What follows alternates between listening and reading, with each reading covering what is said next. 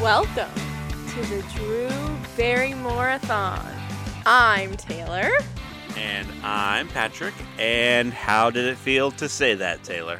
Really weird. I actually don't really like how I said it. I feel like the cadence was not right. Drew Barrymore-a-thon. It's a difficult. It does. Let's be honest. Let's be honest, folks. Okay, the Vince Vaughn-a-thon, season one of the show. It's never gonna be that good again. It's never gonna be that good again. The show was created because of the name. Like it was. We told the We organ- worked it backwards. Yeah, so um, it just it's never gonna be that good again. And if it if like I'm not gonna do like the I don't know I I'm trying to think of someone that also has a similar like like roll off the tongue name, but I'm not gonna choose based on that. The Mel Gibbs. No. Um.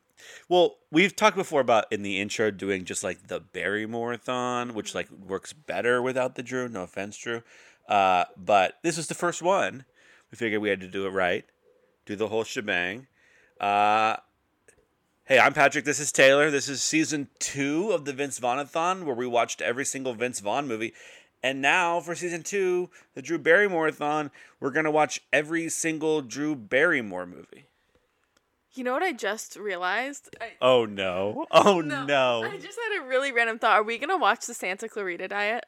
Yes, I- we are. We are. I actually really wanted to watch that show while it was on, and I just had because I was thinking like you said every every Drew Barrymore movie, and I was like, bing, there's also a TV show in there. Well, that's uh, that's part of this, right? Uh, one of the reasons we're going to talk a little bit about uh, why we chose Drew.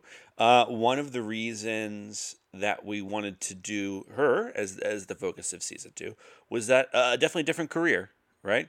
It starts ten years. She's probably about the same age as Vince, more or less, right? Uh, but she starts when she's little. And so um, we're starting in the early 80s. Our first movie, she's a little, little today. She's barely in it, Altered States. Uh, but 1980, right? So we're covering more ground than we covered last time. None of the movies overlap.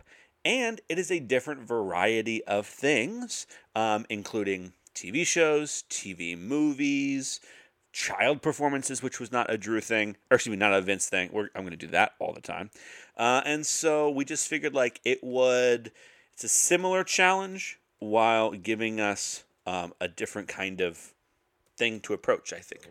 Also, happy Women's History Month. Um, so we're announcing this at the very end of, of Women's History Month. So what better to kick it off with our favorite girl boss, Miss Flower Beauty CEO, morning talk show host extraordinaire. Afternoon talk show. host. Afternoon talk show host extraordinaire, um, uh, Miss Drew Barrymore.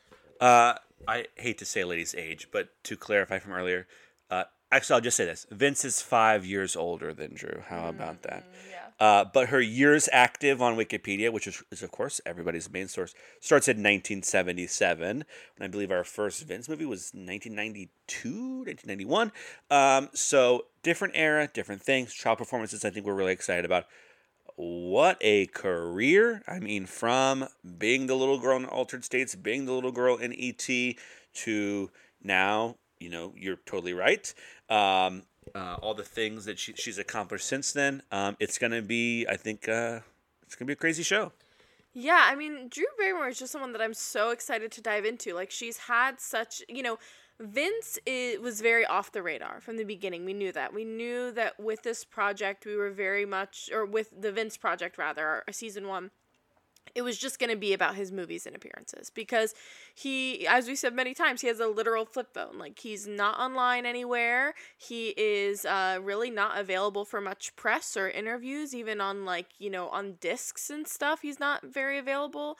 Um, and he is you know not super active uh, in terms of like his acting you know he just kind of pops up here and then does indie it does the and now we're dealing with someone who is hyperactive um, on the digital world, which is going to be really interesting, who has been in the limelight uh, since she was a kid, not just on the screen, but in the limelight in Hollywood um, since she was a little girl. I mean, she owns a homeware uh, company through Walmart that people love. Like, she just does it all.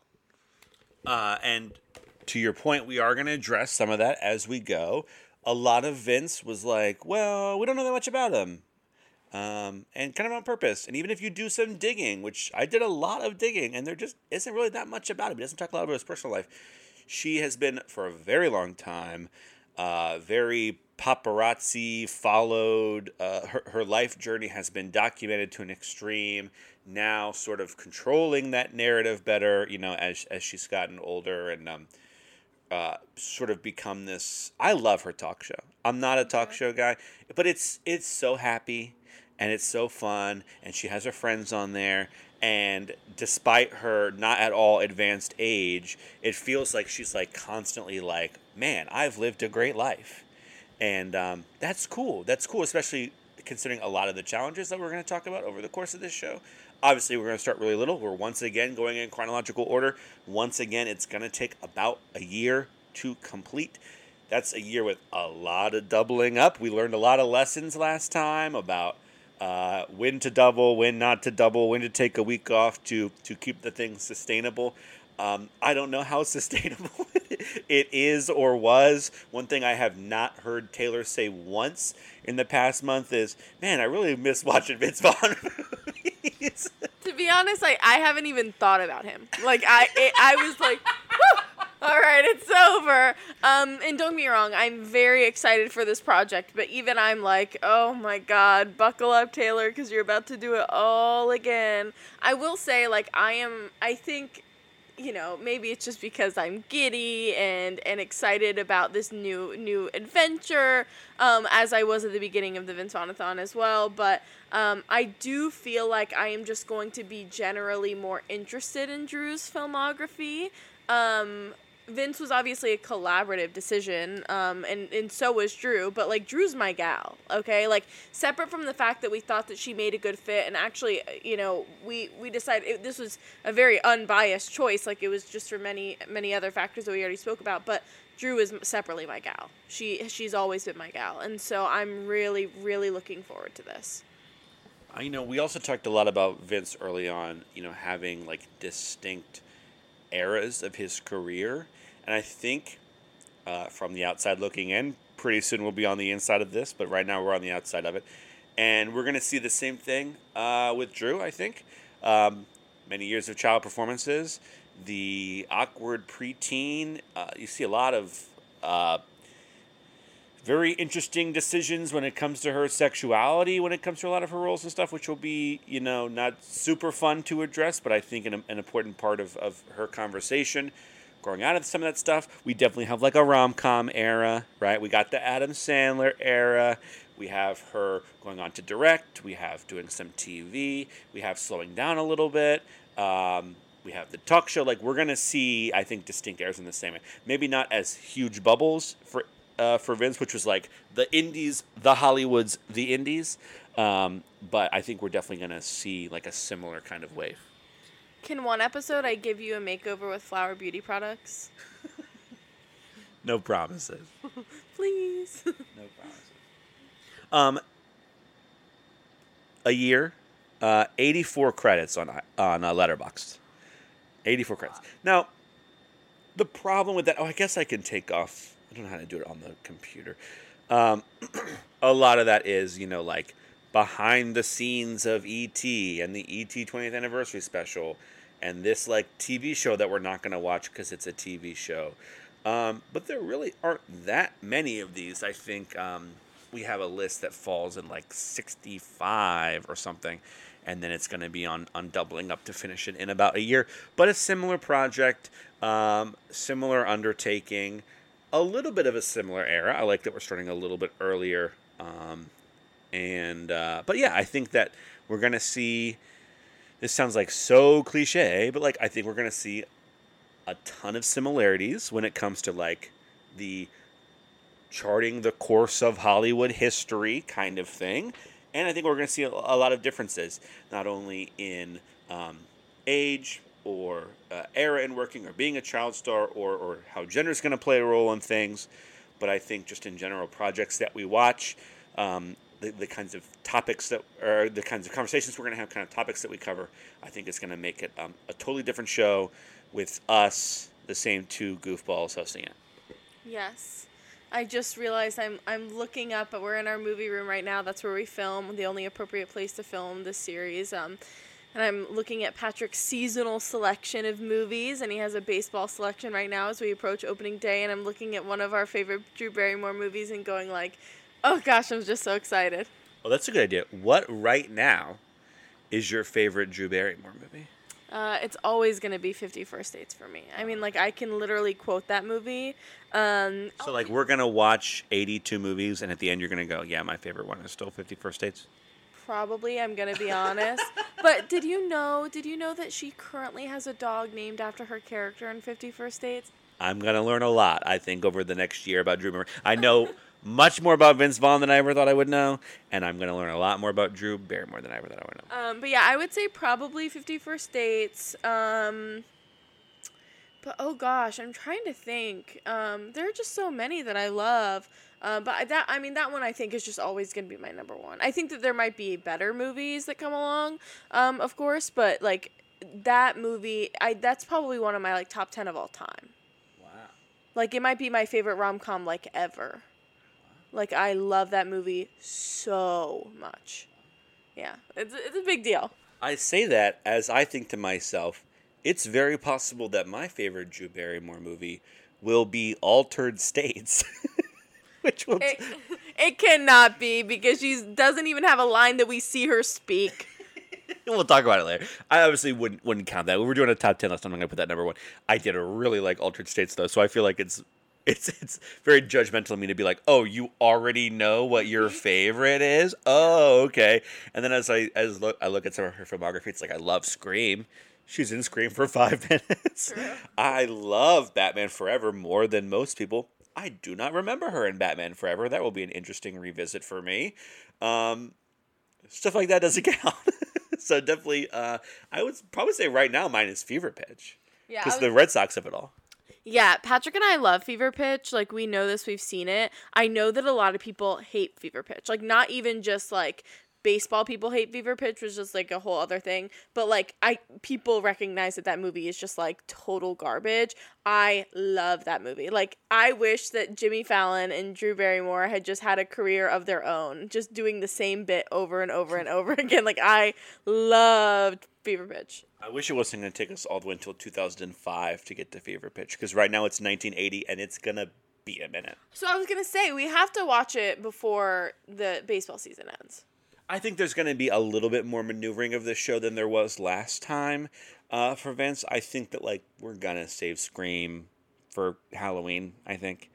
I think there's there's a couple Christmas flicks in here, regardless of how they fall chronologically. Like at least for Vince, we could be like, oh well, the two Christmas movies were back to back. We're just jumping over them. She's got two or three all in different eras. I think we're just all going to do them at Christmas time. We might do something similar where you know we wait to see where the Red Sox are in the in the if they're in the playoffs or something like that. You know, although who knows how that's going to go. Although I do think that a, b- uh, if I haven't seen Fever Pitch in several years, but I'm pretty sure a big part of it is that she meets him in the off season. And It she- is. She doesn't yeah. know Yeah. that he's a psycho until the the season starts. Yeah, and so she just like falls in love with him, and then he's like, "Just so you know, I'm about to like literally become the worst human ever." And she's like, "No, you won't," and then he does. Um, so maybe it would be fitting to be in the off season. We also have a number of blind spots. Both of us do. The biggest one probably being, I'm gonna call you out right here, right now. You've never seen E.T. I don't want to get into it. I'm We'll get into it next week. Yeah, we will get into it next week. But you're right. I haven't seen ET. It has been a conscious decision not to see it. I'm a little nervous for it. Um, it just is what it is. Um, what else? What else? What else? I've never seen The Wedding Singer. Me, neither. I've seen The Wedding Singer musical. You remember that? Oh yes, I do. Um, her only directorial uh, uh, endeavor, Whip It. I've never seen. Haven't, but I've always wanted to. I know one of your favorites is He's Just Not That Into You, which is apparently based in Baltimore, which will be hysterical. I think is it entirely based in Baltimore? I think one storyline is based in I, Baltimore. think- I could be wrong. They, I've never seen it. I've never seen uh, a, a blind spot. Uh, excuse me. A blind spot for me is one of your favorite movies, music and lyrics.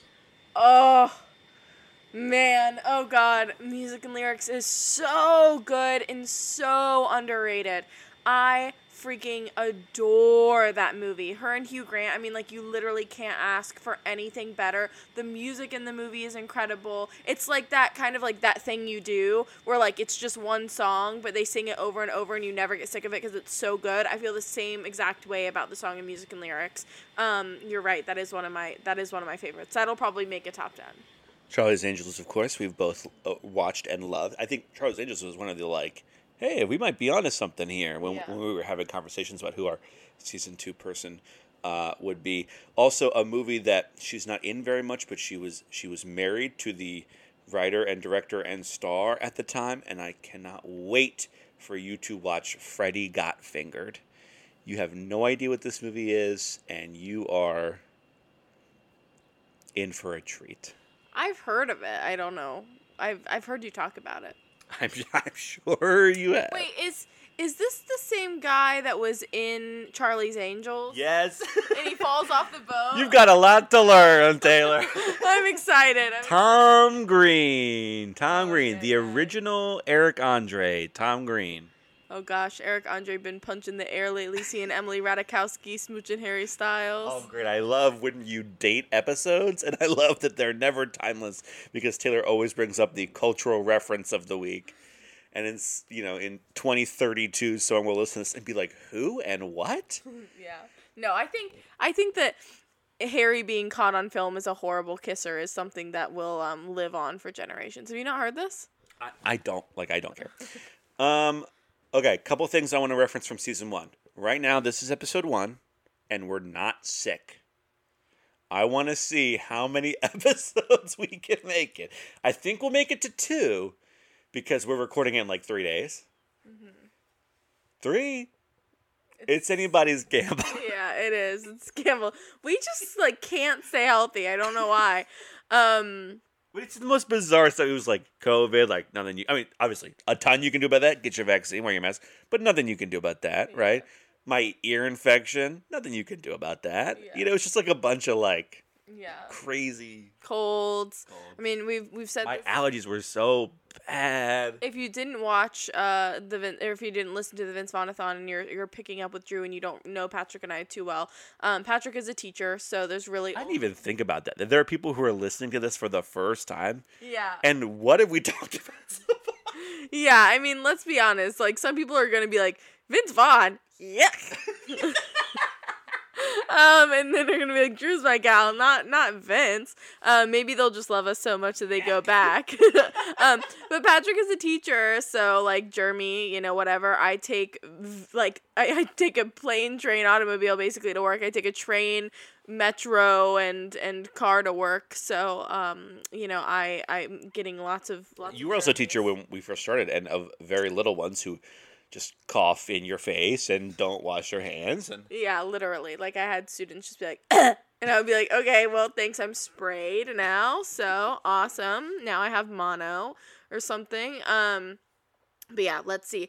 I think, you know, it's spring, so who's to say with allergies? I'm not gonna count allergies. allergies, I knock on wood, have been not too bad lately.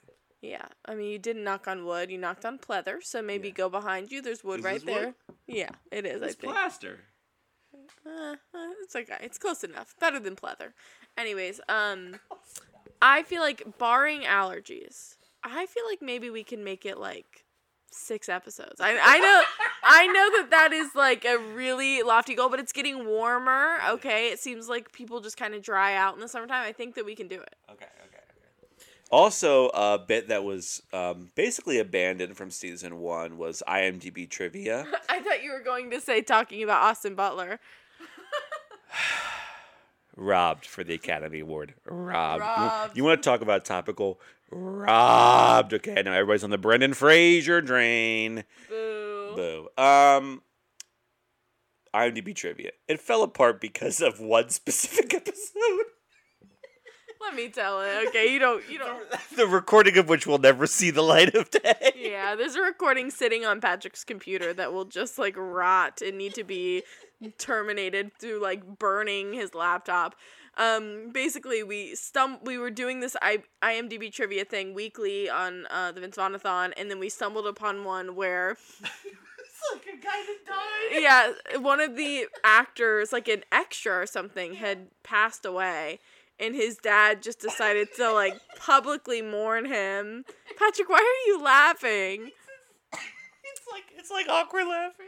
Yeah, like his his dad just decided to like publicly mourn him, but didn't address that he was his father, but was then proceeded clear. to talk about like his childhood and like the things. It's like growing up, Billy loved playing baseball and acting, and he knew that he wanted to do one of those two things. Yeah, and so um he passed away and it was the only IMDb trivia. Like because these the, not a lot of these movies have them and so it's just so funny to not funny, but like it's we, that's why we abandon it. The Like, bit seemed mean spirited after Yeah. that. However, I feel like it is obligatory with the person because there are 81 bits of trivia on her page, and some of them are ridiculous. The things, I will never get over this for those that haven't heard my spiel before, the things that people take the time to type up in this in this website is crazy. Okay? Let's start with well, we haven't even talked about the Nepo baby thing at all. You want to do that real quick? Because there's a bunch of Nepo baby stuff in here. okay, I'm going to give a very controversial opinion. Uh-huh. I love nepo babies.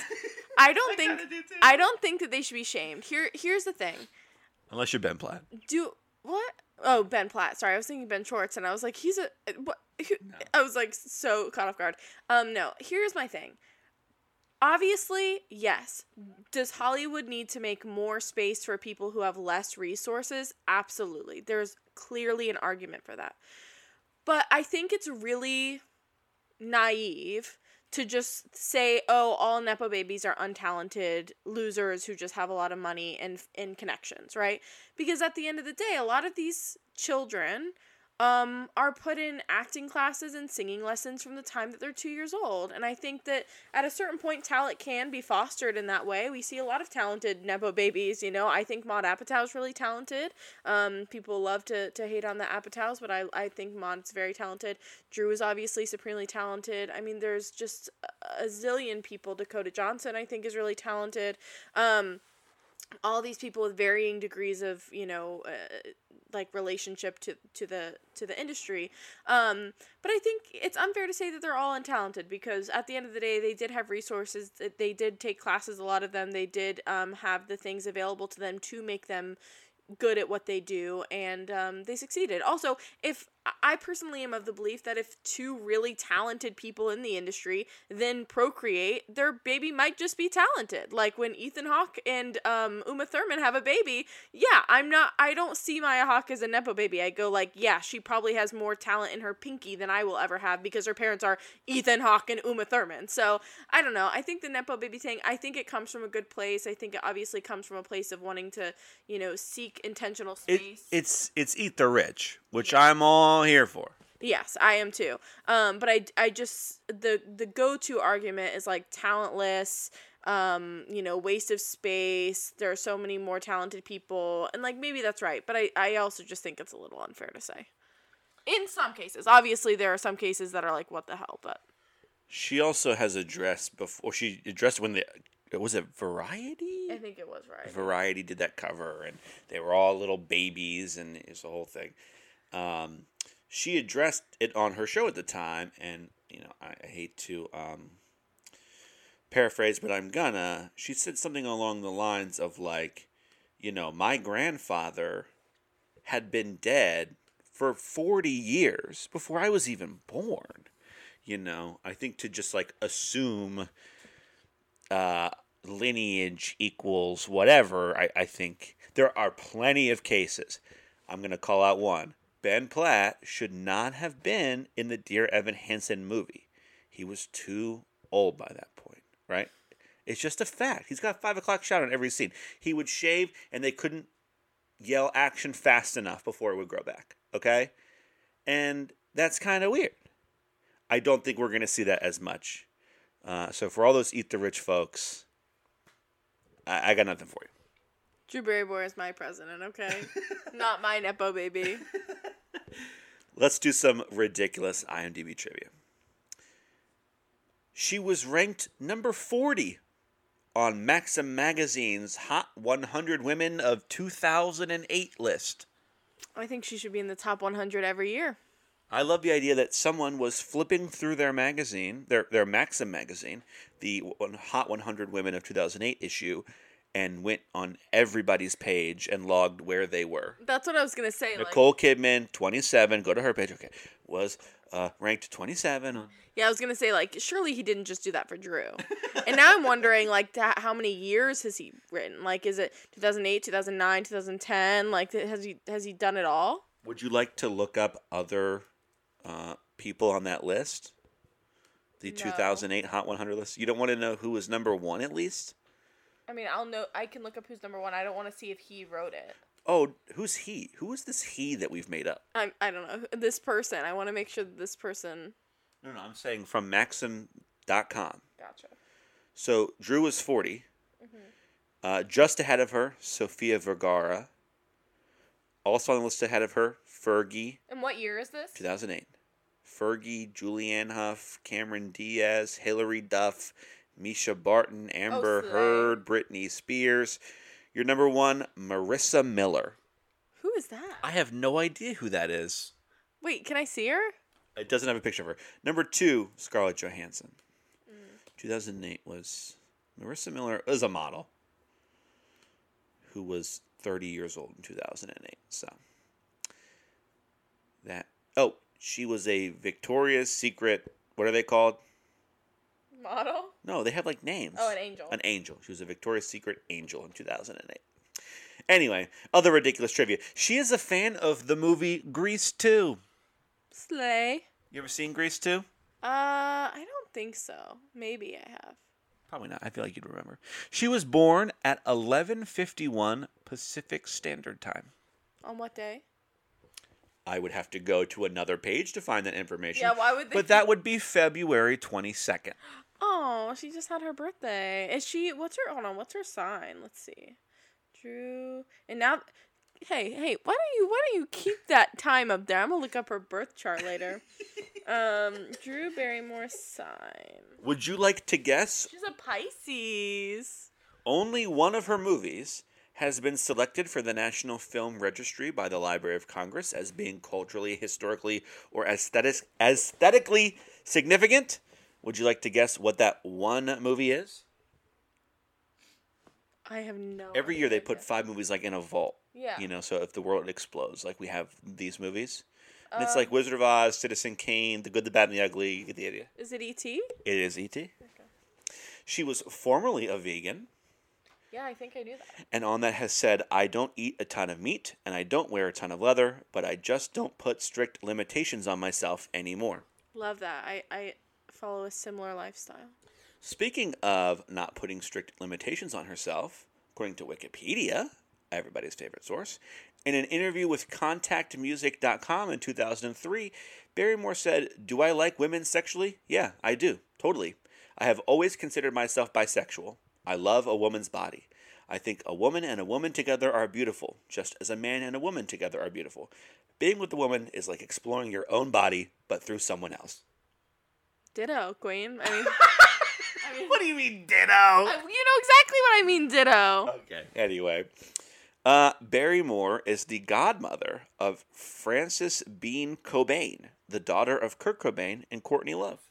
Huh. Interesting. I did not know that at all. That is an interesting rabbit hole. We should fall down one day. Yeah, I'm I'm down. Last one. During an appearance on the Rosie O'Donnell show in 1996, now, this is a long time ago, so things might have changed. She said that she never watches any of her movies. Oh, I feel like I I had heard her say that before.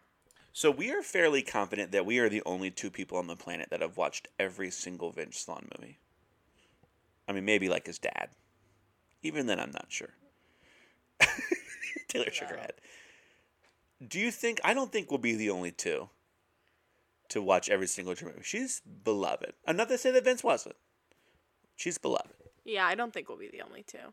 Only two to document it, which that's what a monopoly is. So, yep, you just have to coin the idea and run with it. Um, but yeah, I don't think we'll be the only two.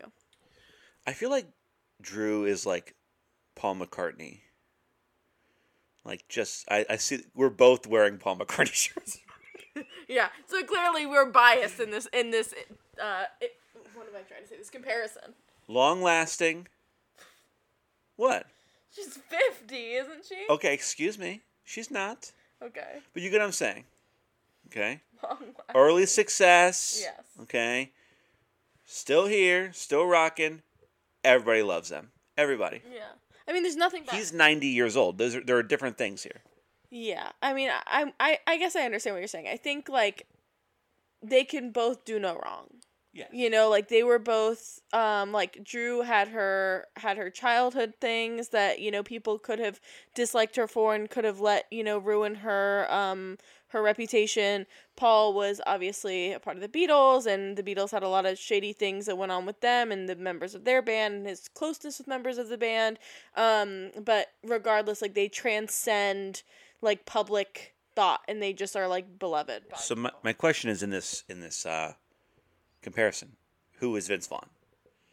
in the Beatles, He's not a Beatle. like who's just another star that I would. He's Dave Grohl. Okay. Anyway, moving on. What? Altered States. Dave Grohl is way too likable. Altered States from 1980. Drew's very first movie. Do you do you think that Drew and Vince have met? I, I would believe yes, they have met. What do you think? What do you think she thinks of him? Well, I think she likes everyone to a certain degree because she's just so kind. I don't think I think you're being really unfair to Vince right now. No, I mean, listen, love love my guy, but I do think that I can see a universe in which maybe he's not um the most generous um social companion in the world. Her career began at 11 months when she appeared in a dog food commercial. It's just like Vince's uh, Chevy commercial. Except he was like 19. After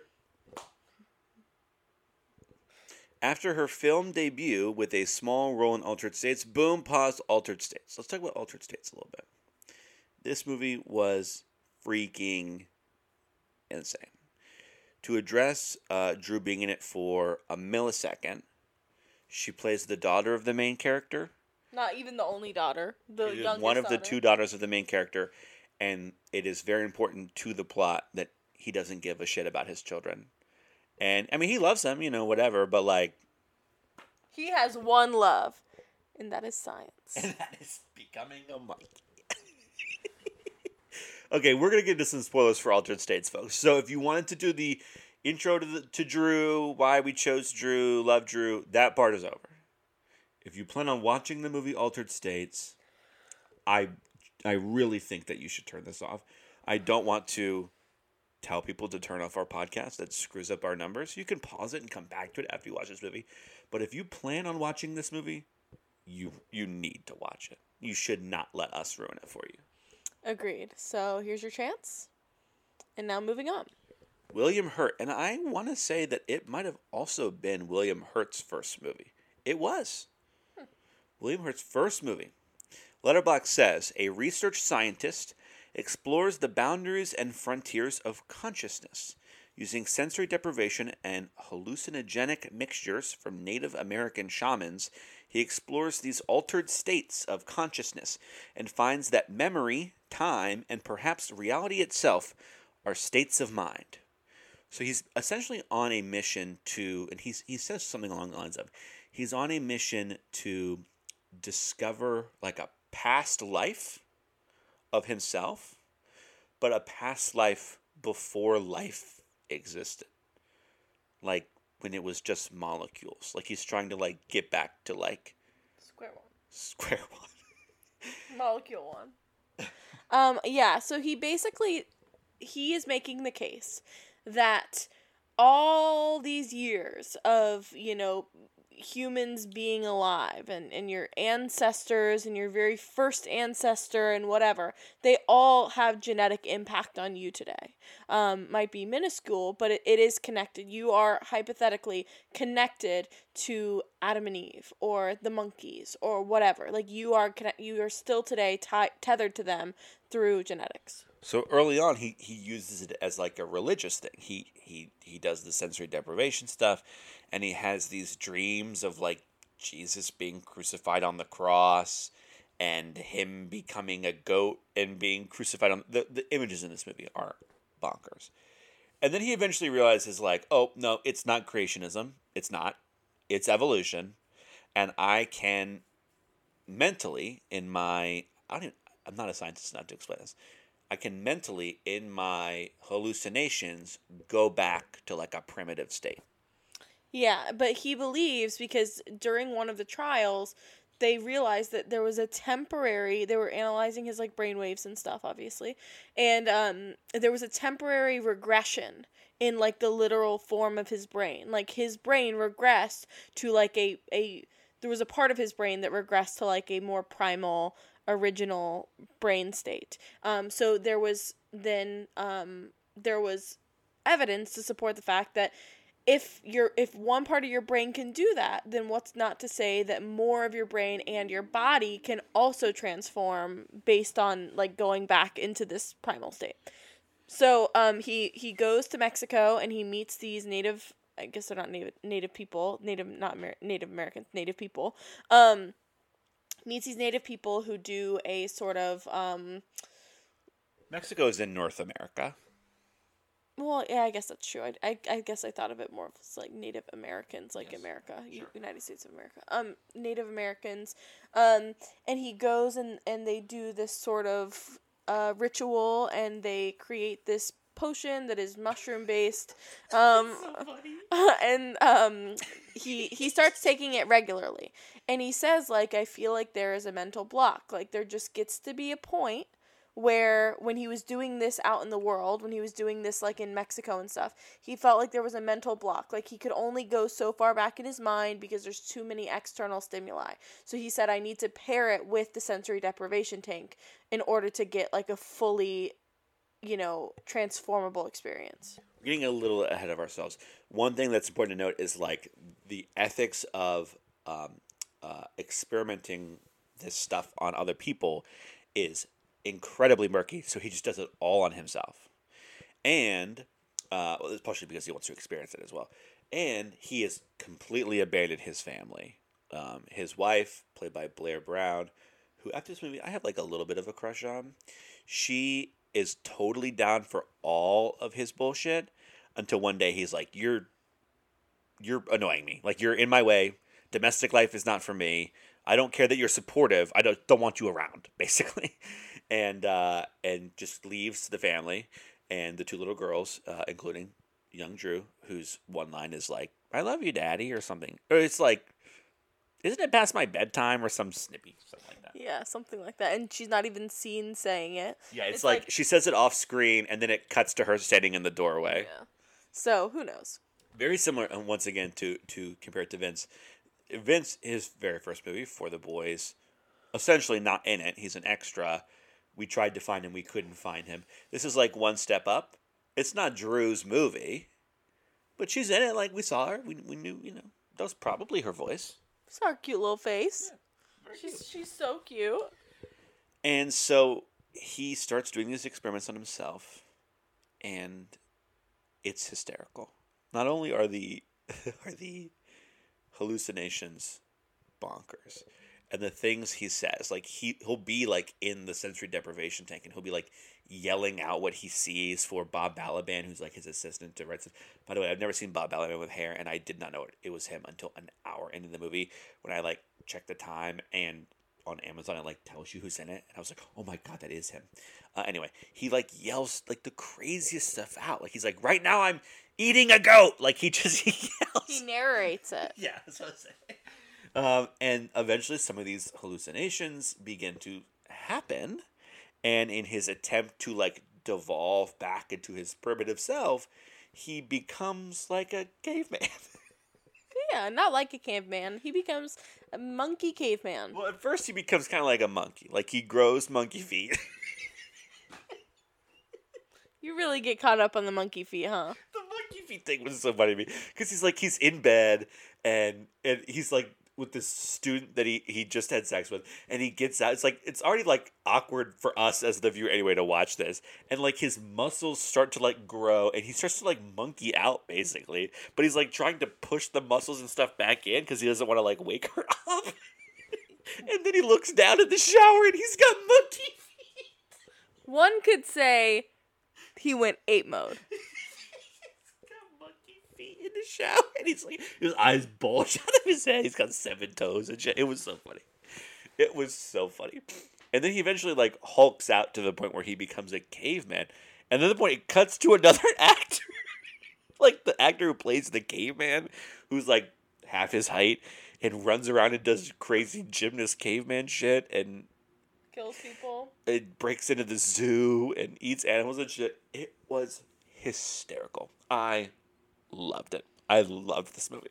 And Patrick kept going, what, like, okay, so, like, when is he to become a monkey again? Like, I want him to become a monkey. Because I loved the monkey. Patrick- It's 10 minutes of him having monkey feet, and it was hysterical. Like, and I just kept thinking, like, he's not gonna become a monkey again, okay? Like, you are getting a little uh, wrapped up in the monkey here. Like, it's gonna go farther than that. Like, this movie is insane, and like, it's gonna go even farther back. And as I was saying it, as I was, it was, it was coming out of my mouth. I said, "You guys, he's transforming into something. We don't know what yet." And I said, "You guys have got to give up on," because we had another person here. It wasn't just Patrick. I said, "You guys have got to give up on the monkey thing, okay?" We're going way past monkey. We're going, and then at that exact moment, he turns into a black hole, and I went black hole. we're going. We're talking atoms. We're talking molecules. Yeah. We're talking cells. We're talking, He's oh black hole. he's not a monkey anymore. yeah, and so I was just like, you guys, you guys are idiots. Like we And there's could- like the scene where he's like at the end, the climax where he's like walking through the hallway, and both he and his wife, his ex-wife now, I guess, are like spazzing out. I guess I should say that they're they're like they're literally glitching. Like They're they're, like glitching, t- thank you. So he is like TV static is the only way to describe Yeah. him. He's like a, a shape that is just TV static, and she is like magnum lava. and then the point he like fixes himself. by bang by literally this is so funny by banging himself against the wall like a staticky TV you have to bang to realign. But she's still lava. Yeah. So then he hugs her but doesn't get burnt somehow. Um and then they magically And the final line of the movie is I love you. I love you. So this man had to turn into a whole ass black hole in order to tell his wife he loved her. oh my god. I love this movie. It was really good. I know, it. like we are doing it zero service, but it was actually very, very good I and like it. very compelling. Um, it makes me like I I I just find science really interesting. I find like experiments very interesting. Obviously, Coke and Mentos, you know, baking soda and uh, Vinegar. vinegar. Thank you. yeah, yeah, all that. Um, but I also find like listen. I have never dabbled with the hallucinogenic drugs, but a lot of people close to me have. And um, I've always been curious about it. I know that I have not because I know that I could not handle it. Um, but I've always been curious about the experience because, like, my mom knows people who feel like they have met, who feel in their bones that they have met God. I know people who feel like they have met, you know, ancestors. Um, I know someone in my personal life who holds, like, ancestral like mushroom healing like events um where you go like for the sole purpose of connecting with your ancestors. So um it's always been really fascinating to me the way that we can access but altered states of consciousness.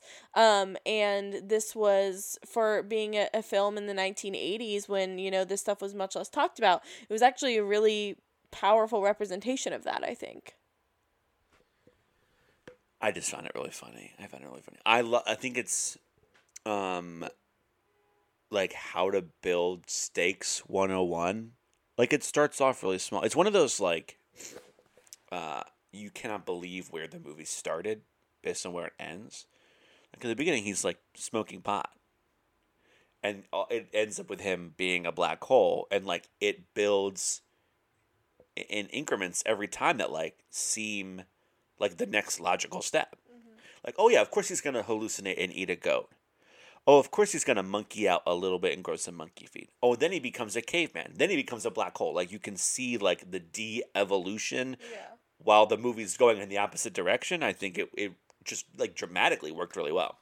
Yeah, no, I, I totally agree. I think that it also had a very strong cast. I think that everybody, um, I think it would be very easy to turn something like this into kind of a joke. Um, because listen, the graphics aren't incredibly strong. It was the 80s. It was a lot of like collage photos, um, and, and, you know, hyper saturation and etc. But, um, nobody played it as a joke. Everybody played it very sincerely, and I think that that added a lot to it. It's definitely like a horror movie. Like I could see how you could watch this and be scared shitless. Uh, I feel like it would be more like thriller, not horror. Same concept, I guess. I mean, I, there's, there's some body horror in here when he's monkeying out. You know, um, you could definitely watch this and be scared out of your wits. And I was at like I was not sure what he was going to do in monkey mode. You know, like I I was worried about where the movie was going to go next. Right, um, like eating a goat was like the least of my worries.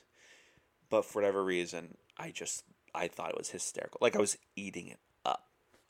Yeah, I feel like you and I liked it for very different reasons. I don't know if you would call it camp. You probably wouldn't. You're the resident camp expert around here. I please don't say that about me because uh, if anyone knew who I was in real life, they would know that I am not the resident camp expert. Expert. I'm like Karlie Kloss looking camp in the eye at the Met Gala. I don't even know what that is. Um, thanks for another dated reference. I think it was Car- Karlie Kloss. Um, The basically, chick from the Wix commercials. so basically, let me look. Hold on, let me look who it is real quick. I, No, no, this is very important. Um, talk for a second. uh, but for whatever reason, it. I think it, it almost in the way that I was Yeah. laughing at the. Okay, it was it was Car- Karlie Kloss. Um, so basically, several years ago, the Met Gala obviously had their theme was camp, and like literally no one knew what to do. And Karlie Kloss posted a photo on Instagram of her in her Met outfit that was the most basic, uncampy thing you could ever put on. And her caption was "Looking camp in the eye." Hashtag Met and everyone thought that that like posting a photo of your non-campy outfit and saying looking camp in the eye was the most camp thing ever that it's like become a cultural phenomenon looking camp in the eye I watched Altered States last night, and that movie made more sense to me than what you said just now. about being camp Yeah.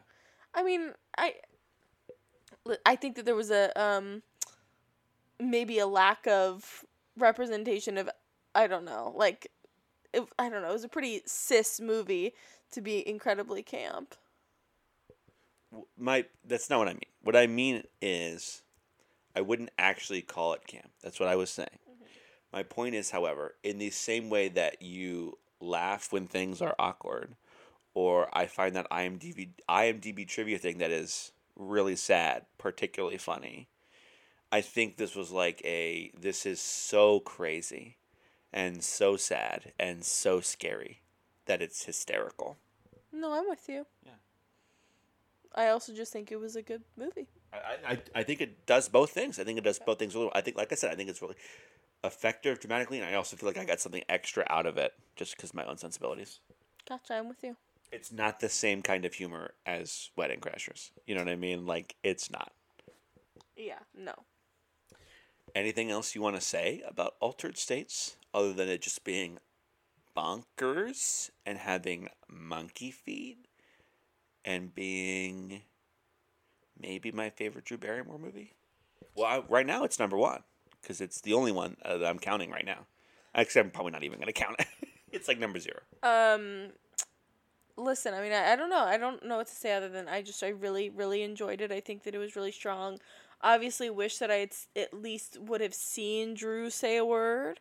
Um, but she's adorable. Um, and I'm just, I'm just excited about all this. We're to step it up really quickly because next week it's E.T., which is obviously a huge movie, which she plays a major part in at, at a very young age. But we're also, in an attempt to finish this roughly around the year period, doing a lot of doubling up. And we're watching her first appearance on SNL, hosting SNL at like six or seven years old. Now, I can double check the age before the episode next week. Still the youngest person to ever host this show. So two really for two. I don't know why you'd have a four year old host SNL. Um, and also the '80s were so weird. We're gonna we're gonna have a lot of like, man, the '80s were weird moments. I think. Um, two huge conversations next week. Yeah, I'm very excited about it. Never seen ET. Um, very excited to see a historical, technically, episode of SNL. I always like watching SNL. I'm always happy when we get an opportunity to do that. So, um, yeah, I'm looking forward to it.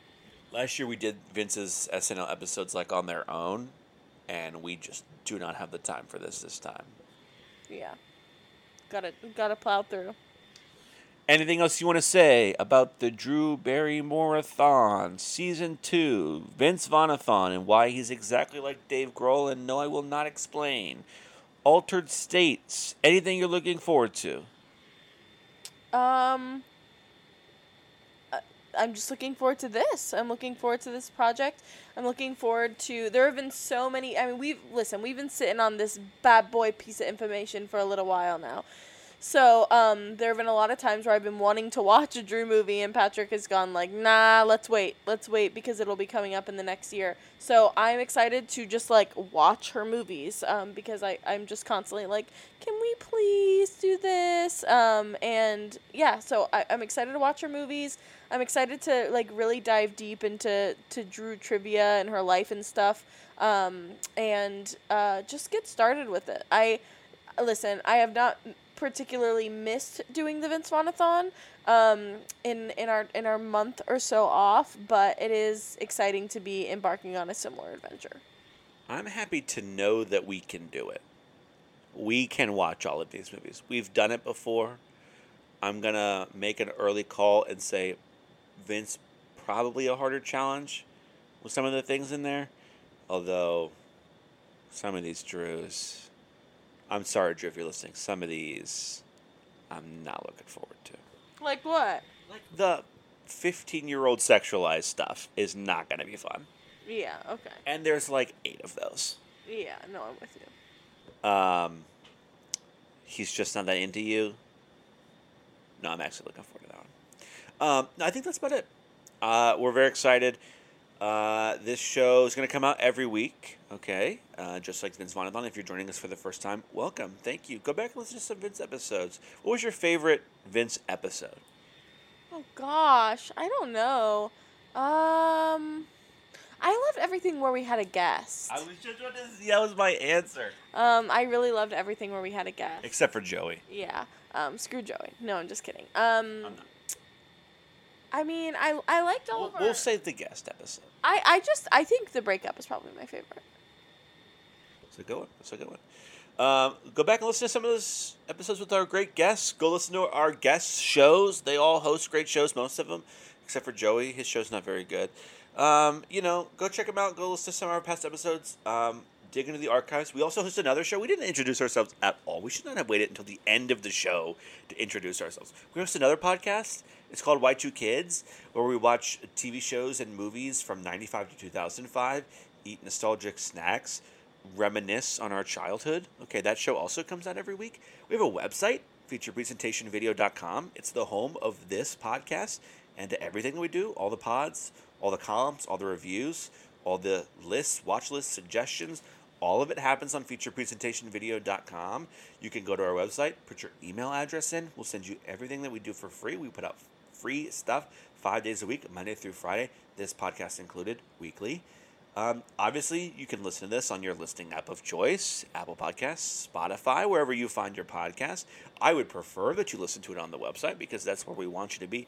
We want you to hang out with us over there. But if you are on Spotify, you are on Apple, rate us five stars, leave us a nice review, tell us your favorite Drew movie, what you're excited about for season two, drop some season three suggestions because we already got to start thinking about that, believe it or not. We love talking to you guys too. Uh, we we made a lot of nice inner friend, internet friends. I didn't not inner friends did not come across like I wanted it to. Internet friends uh, during the Vince Vaughn-a-thon, and we hope to make some more with Drew. So you can find me on Letterboxd at Taylor Malone. want to see what we're watching week to week beyond the Drew Barrymore-thon. Um, but you can also find me on Twitter, where I'm going to be talking a lot of Drew, a lot of baseball, um, and a lot of life. So uh, you can find me on Twitter at Maylor Talone. I'm at Patrick J. Regal, everywhere you find people online. As of this recording, the Drew Barrymore-thon handles are still undecided. They will be in the description down below. You can click on them; they'll be decided by then. And uh, and you can uh, go check us out on Twitter, on uh, Instagram. You can send us an email. But the best place is featurepresentationvideo.com. That's where we want you to be, and that's where we will see you guys next week for ET and her first appearance on Saturday Night Live. See you then.